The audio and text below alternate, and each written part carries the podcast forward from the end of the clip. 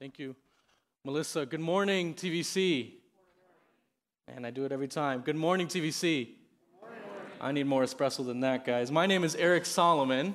I'm one of the teaching pastors here at Wheaton Bible Church. Specifically, I'm the campus pastor here at TVC, and I am just grateful for the opportunity to worship with you this morning, to open up the Word of God for you this morning. I'm glad that you're in this space, and I, not just that you're at TVC, but in this space, whether online or on campus with us here right now to pray together, to sing together, to hear from God's word together. And we're in this teaching series that we've talked about before this invincible church.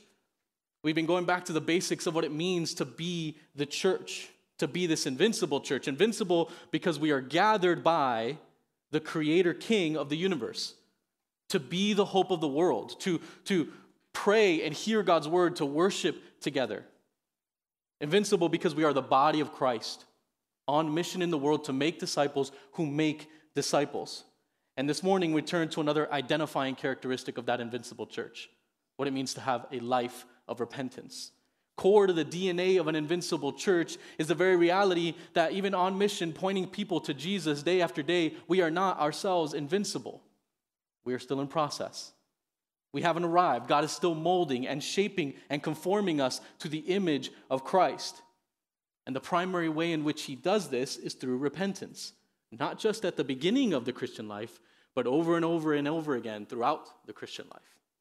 In order to show you what that looks like this morning, we're going to be turning to Psalm 51. So if you want to grab your Bibles, open up to Psalm 51. If you're new to the Bible, no worries. We're going to have the text up on the screen, but I just want to, again, welcome you into this space come find Melissa or I after. We would love to help you get familiar with your Bible and familiar with our community. Introduce yourself to us. We want to be a place that is, is here to teach you what God's word says.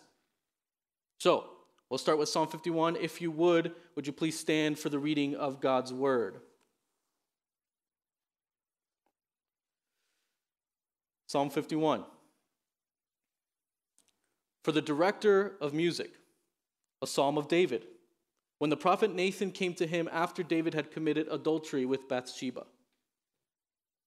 Have mercy on me, O God, according to your unfailing love, according to your great compassion, blot out my transgressions.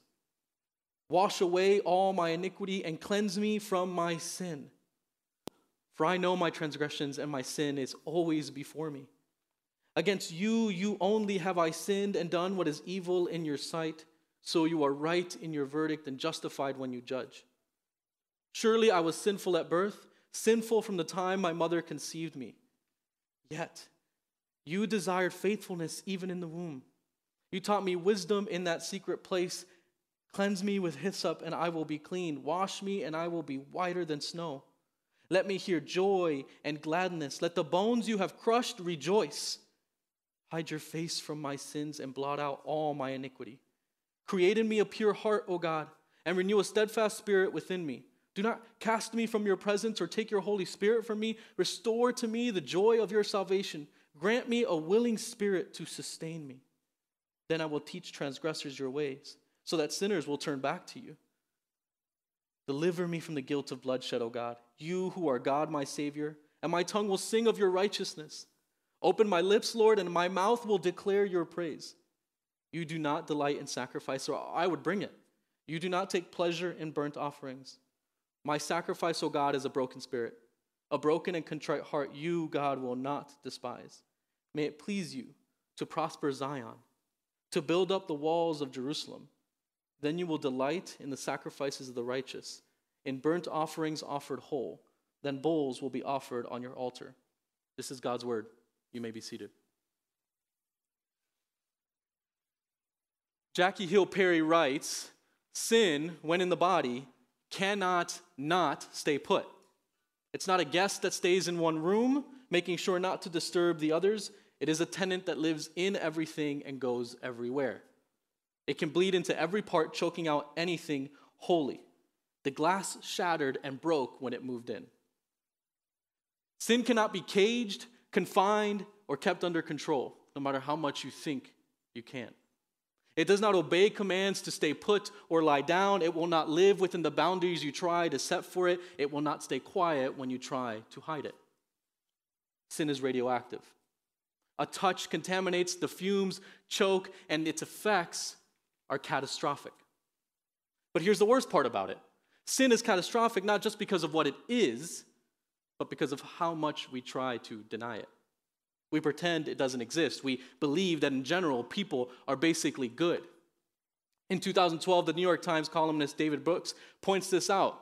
A secular writer in his piece, When the Good Do Bad, writing, It's always interesting to read the quotations of people who knew a mass murderer before he killed. They usually express complete bafflement that a person who seemed so kind and normal could do something so horrific. But we cannot deny the existence of sin.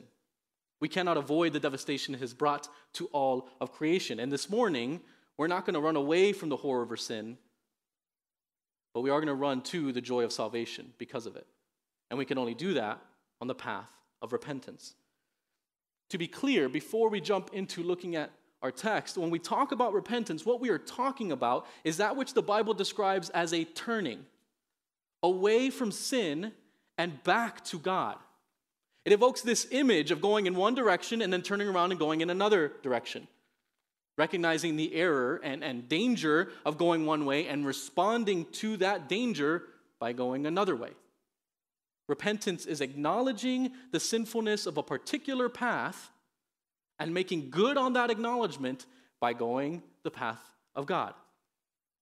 In Psalm 51, in other words, we're going to see that repentance is realignment with the way of the king. Repentance is realignment with the way of the king. And we're going to see that there are four different postures of repentance in this prayer.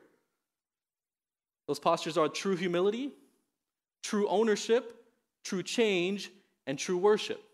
And that's how we're going to walk through this psalm this morning by stopping at each section and examining the posture of David, experiencing the posture of repentance. But there's something really important that we need to see before we start with the first verse of this psalm. And if you've heard me preach multiple times, you know where I'm going. We need to look at context. This psalm is one of the few that actually gives the context in which it's written. Look at the first part of the Bible, right next to the biggest number, right at the beginning of the psalm, we get this context of painful misalignment. For the director of music, a psalm of David, when the prophet Nathan came to him after David had committed adultery with Bathsheba. Like the most powerful songs or poems that move us, Psalm 51 comes out of this tense situation filled with suspense and emotion and pain.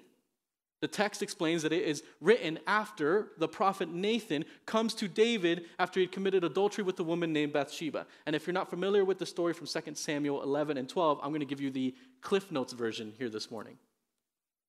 King David, who was not where he should be, ends up where he shouldn't be, spying on a woman named Bathsheba as she's bathing, and his desire overcomes his integrity, and he starts to ask questions about her, eventually finding out that she's married. But by this point, his desire is speeding past any warning signs, and he takes her home and he sleeps with her. As this psalm makes clear, he commits adultery, and the story of this betrayal evolves into a story of strategic deception when Bathsheba realizes she's pregnant. And through this strategic maneuvering that he should be reserving for the army he is supposed to be leading, King David is trying to hide what happened. His first plan backfires, sending him to another more sinister plan, a plan of assassination. Long story short, David convinces the commander of his army to intentionally make a foolish mistake in battle, which leads to the death of one of his soldiers, Bathsheba's husband. And the story ends with the words in chapter 11 of 2 Samuel but the thing David had done displeased the Lord. The conniving, scheming, suspenseful, and rated R tone of this story leaves us wondering what in the world is about to happen with this man that elsewhere in the Bible is described as a man after God's own heart. And as we're left wondering, the next chapter starts with these words And the Lord sent Nathan to David. Nathan, the prophet of God, meant to speak truth to power, to be God's consistent, corrective, and guiding voice in the nation as well as the house of the king. That prophet, Nathan, comes to King David at the direction of God, and he starts by telling the king a story. The story has such an effect on David that by the end of it, he is seething. He is angry, ready to enact justice until Nathan pierces through his anger with the words, You are the man. You are the villain of this story. The air gets sucked out of the room, and Nathan asks a painful question in 2 Samuel 12 9. He asks David, Why did you despise the word of the Lord by doing what is evil in his eyes? You struck down Uriah the Hittite with the sword and took his wife to be your own. Why did you despise the word of God? Why did you show your disdain, your contempt for the ways of God by doing what he described us not to do in his words, by doing evil? You showed your true colors, David. And in this story that forms the backdrop of this psalm, we see how God uses the creativity of a story, the care of a friend, and the conviction of his word to not only call David to repentance, but to draw him into repentance. The story isn't just about a judge pounding his gavel declaring someone to be guilty. The story is about a father disciplining his child with the hope of restoration, of renewal. Now, Nathan, if you've read the story, doesn't stop with his question, right? He pronounces judgment, violent judgment on the house of David, violent and public judgment. And yet, look at the next verse up on the screen. David's immediate response to the story from a friend who brought the word of God isn't avoidance or blame shifting or minimizing. No, in humility, he owns his sin as it is, as first and foremost an offense against God. Look at the text. Then David said to Nathan, I have sinned against the Lord. Nathan replied, The Lord has taken away your sin. You are not going to die, but because by doing this you have shown utter contempt for the Lord, the son, the son born to you will die. The immediate response to the conviction of the prophet Nathan, the conviction of God through the prophet Nathan, is ownership and then forgiveness, even if it's not the complete removal of the consequences. It is against this backdrop that the prayer of Psalm 51 radiates a heart of repentance that says, I have sinned against the Lord. It is this context that we see the different postures we must take if we are going to repent and find realignment with God. So, with that context in mind, let's turn back to Psalm 51 and look at those four postures true humility, true ownership, true change, and true worship. We'll start with that first posture true humility. The, the reason repentance begins with true humility is because we can't repent for what we don't think is a problem, right? We, why would we seek to realign with God's ways if we didn't think our ways were misaligned in the first place? If we didn't think our ways were wrong? The necessary first step of repentance is an authentic humility that says, I need God. I need, I need only what God can give. Not only am I wrong, but I don't know how to get what's right without God. And that is precisely what David does at the beginning of his prayer. He humbles himself before God. Look at how he begins in verse 1 Have mercy on me, O God. He doesn't mince words, he doesn't tiptoe around it, he goes right to it. Have mercy. And in this humble approach, he is already acknowledging and leaning into the fact that he needs mercy and God is the one to give it. But not just any God. Look at the text. David describes him as a God with unfailing love with great compassion, who is true to his character. So David knows that he can ask according to God's character. A God who is able to remove his transgression, wash his iniquity, cleanse him from sin. David is here describing God as God has himself described who he is in his word compassionate, gracious, slow to anger, abounding in love and faithfulness, forgiving and just. This is who God is. And that's who David is praying to. He is asking for mercy as someone who has enjoyed that love before, who has experienced the relationship so he knows who to go when things go wrong. This is the posture of someone who does know he has no claim to what he's asking. This is not a demand, but it is a plea. It's not a reckless plea filled with flattery, hoping to avoid pain if he just gets the right combination of words, but a desperate plea that has been defined by relationship. Notice also how David seems to kind of scour the biblical vocabulary of sin in these few verses. Transgressions, iniquity, sin. This kind of rhythm and rhyme in this poem will continue throughout, not just for sin, but for grace as well.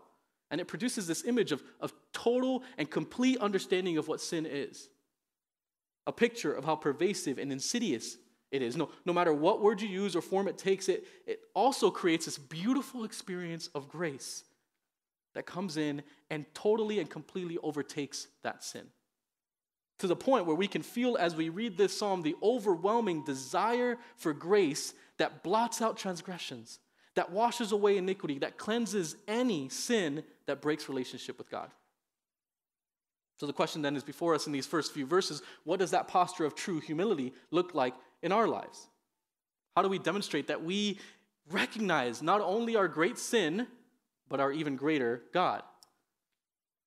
How do we show that we truly understand that our way is wrong and leads to death, and that His way is right and leads to life? How do we pray this prayer? Have mercy on us, O God, according to who you are, who you have revealed yourself to be. Now, if we continue in this prayer, we know that the posture of true humility is not enough. And in fact, it's actually never alone if it is true humility. It is always followed up by our next posture, a posture of true ownership. You see, from the very beginning, we humans have not been good at owning our stuff, right? At taking responsibility for our actions, for our sin. Right? Adam blames Eve, Eve blames the snake. Even now, we apologize for how we hurt people and we struggle to not add the little caveat. Like, I'm, I'm so sorry I hurt you, but if you hadn't done X, Y, or Z, it, it kind of wouldn't have happened, right? YouTube is filled with a genre of apology videos where you can watch that blame shifting in action.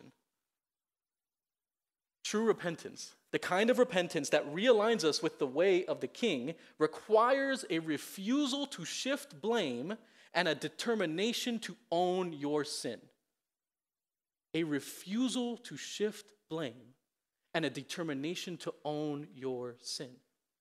Look at how David shows this to us in verses 3 through 5.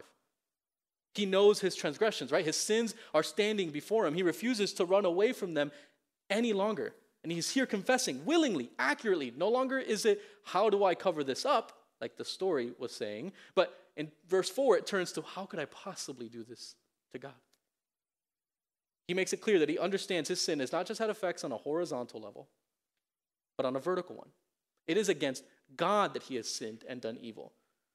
That is not to say that Bathsheba and Uriah and the child conceived and the nation of Israel were not all affected by David's sin, but it is to say that at its core, sin is first and foremost an offense against God, even in the specifics. I'll show you. The Bible explains that our bodies are not our own, right? We belong to God who created them. It also explains that our neighbors are made in God's image, which means that things like adultery and murder violate God's ways in the deepest way possible, even as they violate God's creation in the most horrible way possible. See, we let ourselves off the hook too easily when we think of sin only in horizontal terms. Sin is not just wrong because it hurts people, it is wrong because it violates the one who created us. And as if that wasn't clear enough, David continues praying according to God's character, and this time he focuses in on God's righteousness and justice. God is just in all that he does. And this is why a posture of true ownership is grounded in a posture of true humility, because repentance requires us to acknowledge and affirm that what God says about himself and his creation is true. David says as much in verse 5 when he essentially rejects the excuse that his sin is uh, out of character or a one time thing. Right? This wasn't a crazy mistake or a, a crime of passion. He explains in verse 5 this is completely in character. This is the extreme outworking of a heart that has been twisted in on itself by sin. This is who he has always been. From the moment he was conceived, he has been a sinner. The Bible does not let us express what David Brooks described as this complete bafflement that a person who seemed so kind and normal could do something so horrific.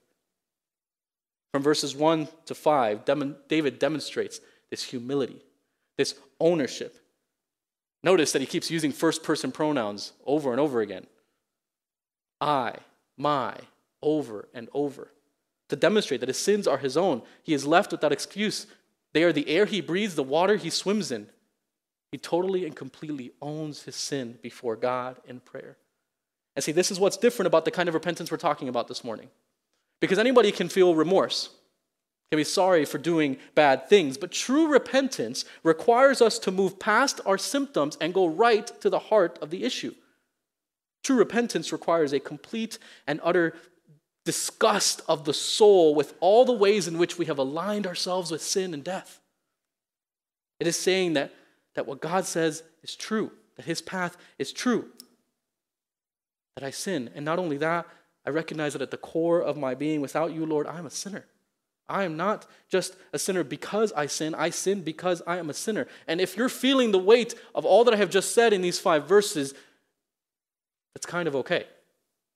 Because some of us really do need that. We move too quickly past the discomfort, the sorrow over sin that we struggle. We start to struggle more and more with minimization. We believe our sin really isn't all that bad. We never really sat with that sorrow over sin, felt the weight of our rebellion. This is why the weight of these five verses can be good for us. But other of us, I'm not going to pretend that others of us here really struggle with this, because in fact, this is all that we do. Right? We sit and we wallow in our guilt. Conviction turns to condemnation laced with shame. The weight is crushing every single time when we do not get past verse 5 into the rest of the prayer. And let me tell you, that's not true repentance. True repentance certainly requires our first two postures true humility, true ownership, but it also requires that third posture true change. The ways of God our King, the justice and righteousness that characterize him, the way of life that he has shown us through his word, that his law gives us, that his gospel gives us, is what begins the process of repentance by convicting us of sin, but it is only the beginning. Because true repentance requires a commitment to true change. You see, repentance, as I've been talking about it, can be broken down into these three components. We've already talked about a couple of them. It has this intellectual component. We recognize our own sin it has an emotional component, right? We're broken by that sin, but it also has this third component, this volitional or voluntary component. We have to change. We abandon and reject our sin and embrace and accept the righteous way that God has laid out in His Word. And David shows us what that looks like by starting in verse 6. He reestablishes God's standard. Look at the text. Yet you desired faithfulness even in the womb. You taught me wisdom in that secret place. He has approached God in humility according to who God is. He has owned his own sin, but now he contrasts his sin with God's standard. He shows the canyon that sits between what he has confessed and what God desires. You see, God wants faithfulness, and God has shown us what it means to be faithful through his word. And because of that canyon, David knows that only God can take care of the problem. Hence why he's coming to him in the first place. And then it just starts to pour out of him. Cleanse me, wash me, let me hear joy, let me rejoice, get rid of all this sin. He multiplies image after image to describe not only what he wants, but what he knows he needs. He needs to be made clean. He longs to be happy in God again. He pleads for it. And the images here are pretty striking because they are so complete. There are no half baked solutions with God. His sin has penetrated all the way to his bones, and his half baked solutions won't work. He needs a miracle. And that is exactly what he asks for in the next verse. All of his requests culminate in verse 10 Create in me, Lord, a pure heart. Renew a steadfast spirit within me. I know that I, just, I don't just need to be washed because I'll just get dirty again. I know that I don't just need to get rid of the sin. I need you to fix me at my core. I need a new heart. I need a new spirit that will be wholly devoted to you. He's asking the creator of everything to do it again, to create again, to make him new. Because that is what is necessary for true change. But if that's the positive side of true change, then verse 11 is the negative side. Please do not cast me from your presence. Don't take your Holy Spirit from me. Do not rip me away from being before you. Don't kick me out. Don't remove your Holy Spirit and punish me. Please make me new. Don't throw me away. He knows that he does not deserve to be in the holy presence of God, but he asks not just so that he could stay in God's presence, but that he could be made holy so that he could stay. Not just holy, though, joyful. Look at verse 12. Restore to me the joy of your salvation. Grant me a willing spirit to sustain me. You see, true repentance is marked by joy as much as it is marked by grief. And this joy is part of the posture of true change. We need new hearts that allow us to be in the presence of the King for his service, to love and serve him willingly with joy. David asks here for what one commentator calls God's antidote, his own antidote to temptation. So when we have a posture of true change as we repent, this is how God responds, how God keeps us from giving into temptation again, with a joyful and willing experience of our relationship with Him. So the question then lies before us what does our relationship with God look like right now? How, is this our experience? Is it filled with joy? With a willing heart to be before Him? Is this what we hope for, we pray for, we repent of our sin for? Or are we still, maybe in the midst of Psalm 51, feeling the weight of our sin? That we might once again enjoy this experience of God, but it's kind of hard to get rid of this weight. When we talk about joy and unwillingness of spirit, what comes to mind, what, um, what worries me is that we still struggle to find God's ways enjoyable at all. That they're just rules, things to do. And I didn't do them, and therefore I need to come here and repent. What David is praying for here, and what the gospel says later, that God is not just about you checking a box. God is about making new people with new hearts. True repentance is about re- realignment with the way of the King precisely because we know and trust that there is joy and health and goodness on that path, and he makes it so. And this is why David prays in the last verse of this section. Because a posture of true change, see, it doesn't just stop at you being changed internally, and, and it, it, marked by this joy and this willingness, this posture of true change becomes compelling. Look at verse 13. Then I will teach transgressors your way, so that sinners will turn back to you. He's not trying to say, God, okay, if you do this, then I'll do this as if this is a, a, way to pay back God for what he's done. No, he, this isn't the path of a lone ranger, of a, but of a guide. You see, we repent with a posture of true humility before God, a posture of true ownership of our sin, a posture of true change in such a way that, it, that we bring others with us. We teach sinners like us the way of the king so that they too can be realigned with that way. And in this transmission is it's a credible witness because we can say, we remember, we can say, I know what it's like. I've been there. A life of true repentance, a life that has been changed by God, is marked by a desire to teach and invite others to that same kind of life. True repentance is realignment with the way of the King. And in order for that to happen, we must have these three postures, right? True humility, true ownership, and true change. But there's a fourth posture that David brings up here at the end of his prayer true worship. You see, repentance isn't finished until our worship also has been realigned. Until we have once again engaged in the relationship that sin had broken and disconnected. True repentance has as its final posture in this prayer true worship. But look at verse 14. It turns on the horror of what David has done. Deliver me from the guilt of bloodshed, O God. You who are God, my Savior, and my tongue will sing of your righteousness. He has already begged God for a clean heart that he might stay in his presence. He's already admitted his sin before God as offensive. He has pleaded for mercy, and yet he knows that the heart work is not done.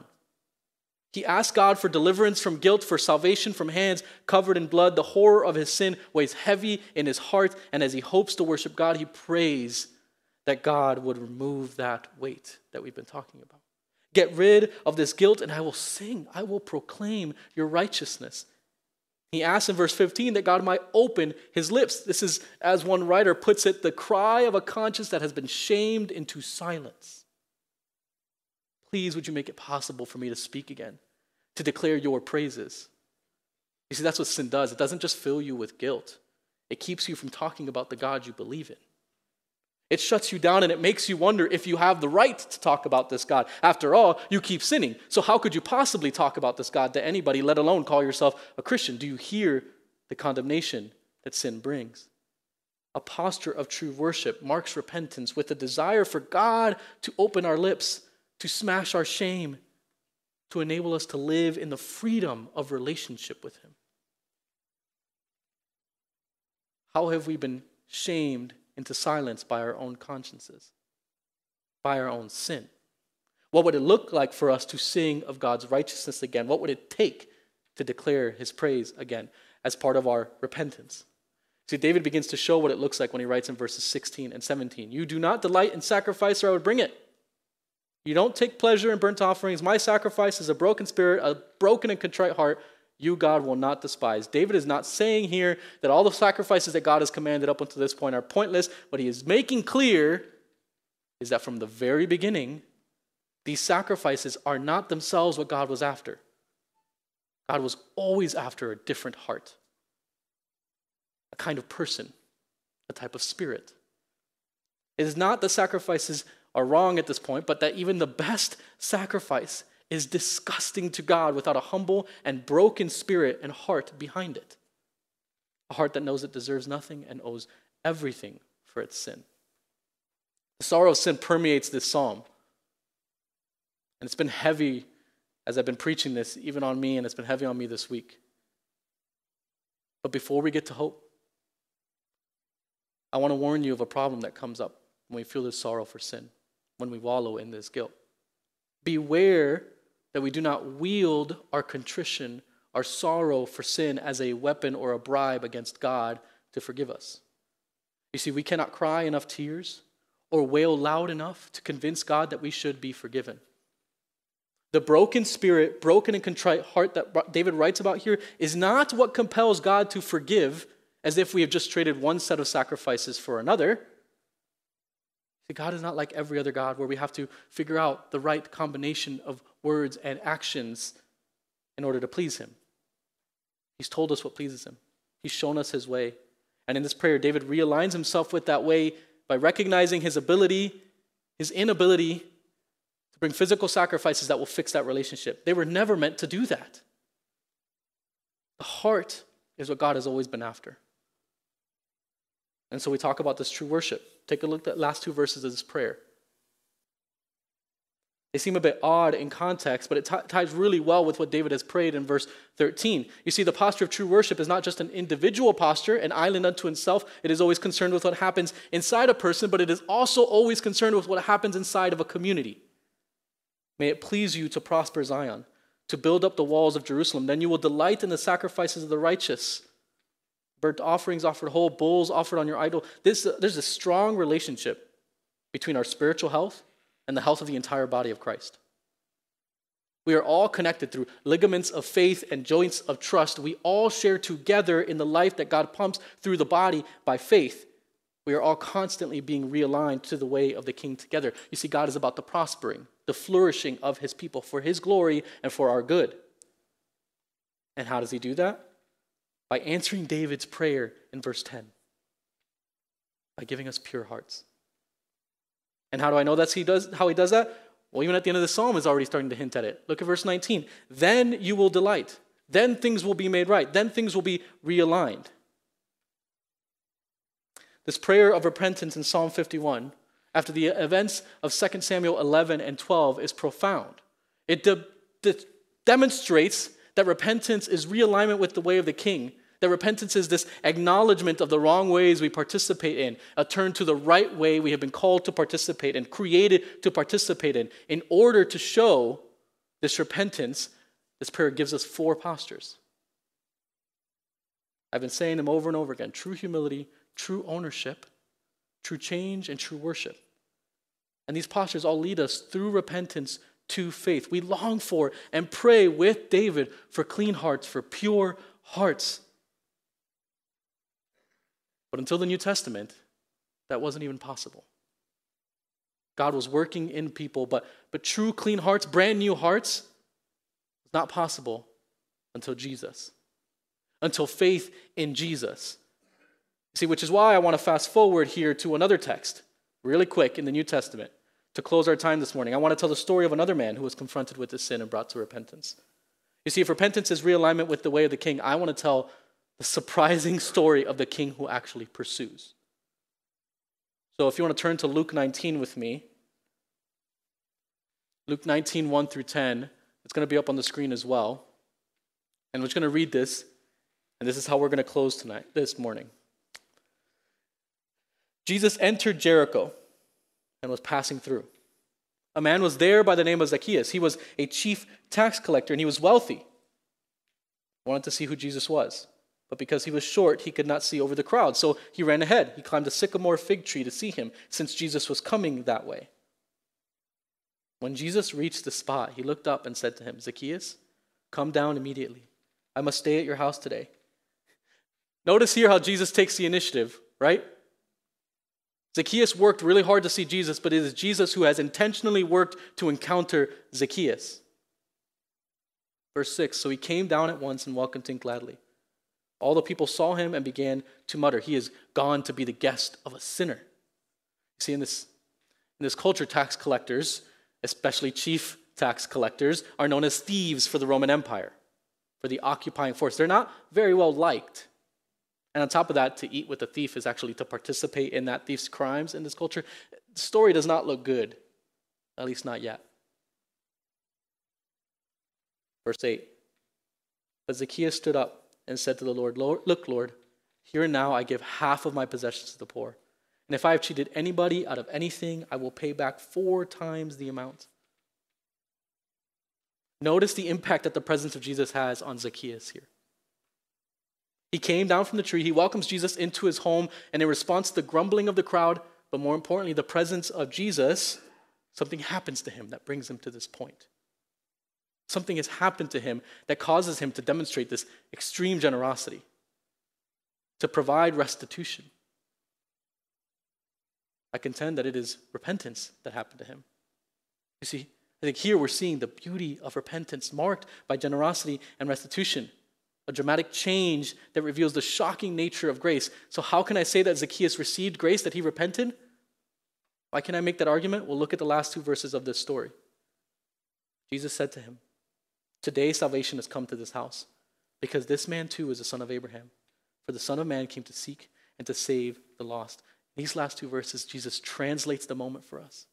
He explains that what we've seen externally is a reflection of what has happened internally repentance that has led to salvation. And all is at the initiative of the king who pursues. True repentance happens in the most unlikely of places and is always connected to an extravagant outpouring of grace.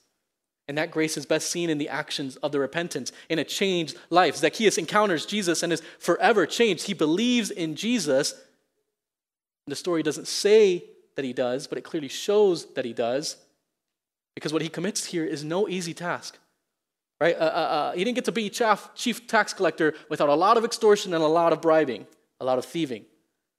So, what he's committing to is a huge task, and he commits to it with joy. He commits to being generous and restorative no matter the cost because of his encounter with Jesus. You see, this is what a life of repentance looks like it is generous and restorative. It makes things right. It overflows in love and generosity in this story, financially, in Psalm 51, relationally. You see, in true humility, truly owning his sin and committing to true change, Zacchaeus here repents and is now able to truly worship. And it is all because of the king who pursues. It is Jesus who is at the center of that story. It is Jesus who is chasing us. Our response is repentance. So, the question that lies before us this morning is what does repentance look like in our lives? You see, over and over again, I've been saying that repentance is realignment with the way of the king. But what I haven't fully explained is that the opportunity to truly repent for us cost the king dearly. See, Colossians 2 13 through 14 says, When you were dead in your sins, and in the uncircumcision of your flesh, God made you alive with Christ. He forgave us all our sins, having canceled the charge of our legal indebtedness, which stood against us and condemned us. Do you hear Psalm 51? My sin stands before me. And He has taken it away, nailing it to the cross. You see, Jesus' sacrifice is the only one that God ultimately delights in the only one that God accepts because it is able, unlike any other sacrifice, to actually take away sin. And when we accept it, we demonstrate the broken and contrite hearts that David has been praying in Psalm 51 because that's what it takes to accept the gospel. You are broken before God. When Jesus died on the cross and came back to life, he granted the request of Psalm 51 to make us pure hearts. And not only does he do that, but he pursues everyone who is stuck in that sin, who is stuck in 2 Samuel 11, stuck in our sin like David was stuck in his sin. And he brings us to Psalm 51, to a lifestyle of repentance through 2 Samuel 12, right? Through confront, confrontation and conviction of sin, but he brings us to repentance by his presence.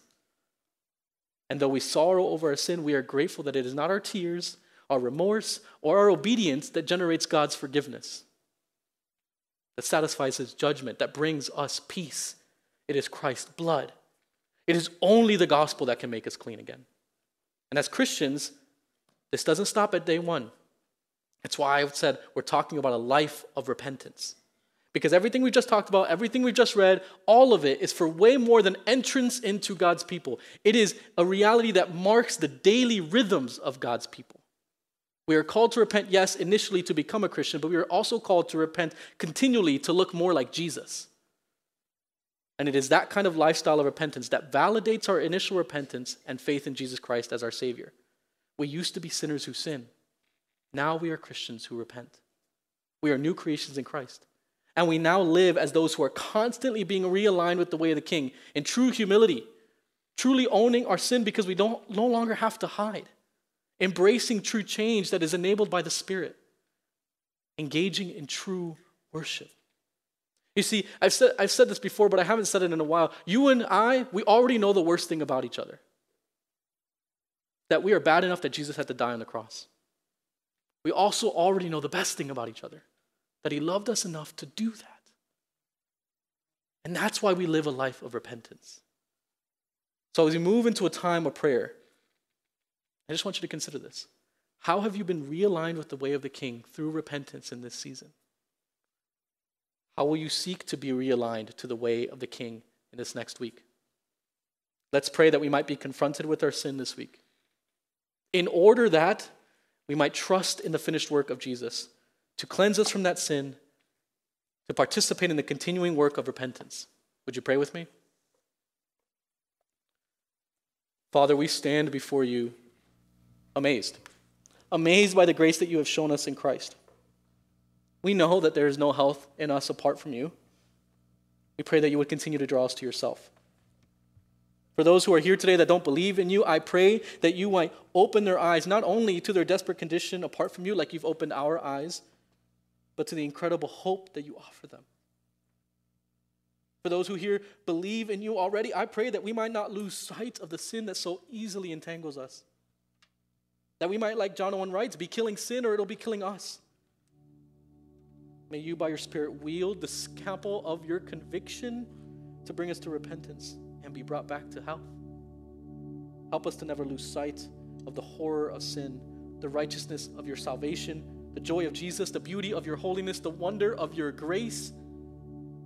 We trust in your salvation. Would you continue to shape us through repentance by your gospel? It's in your Son's name that we pray.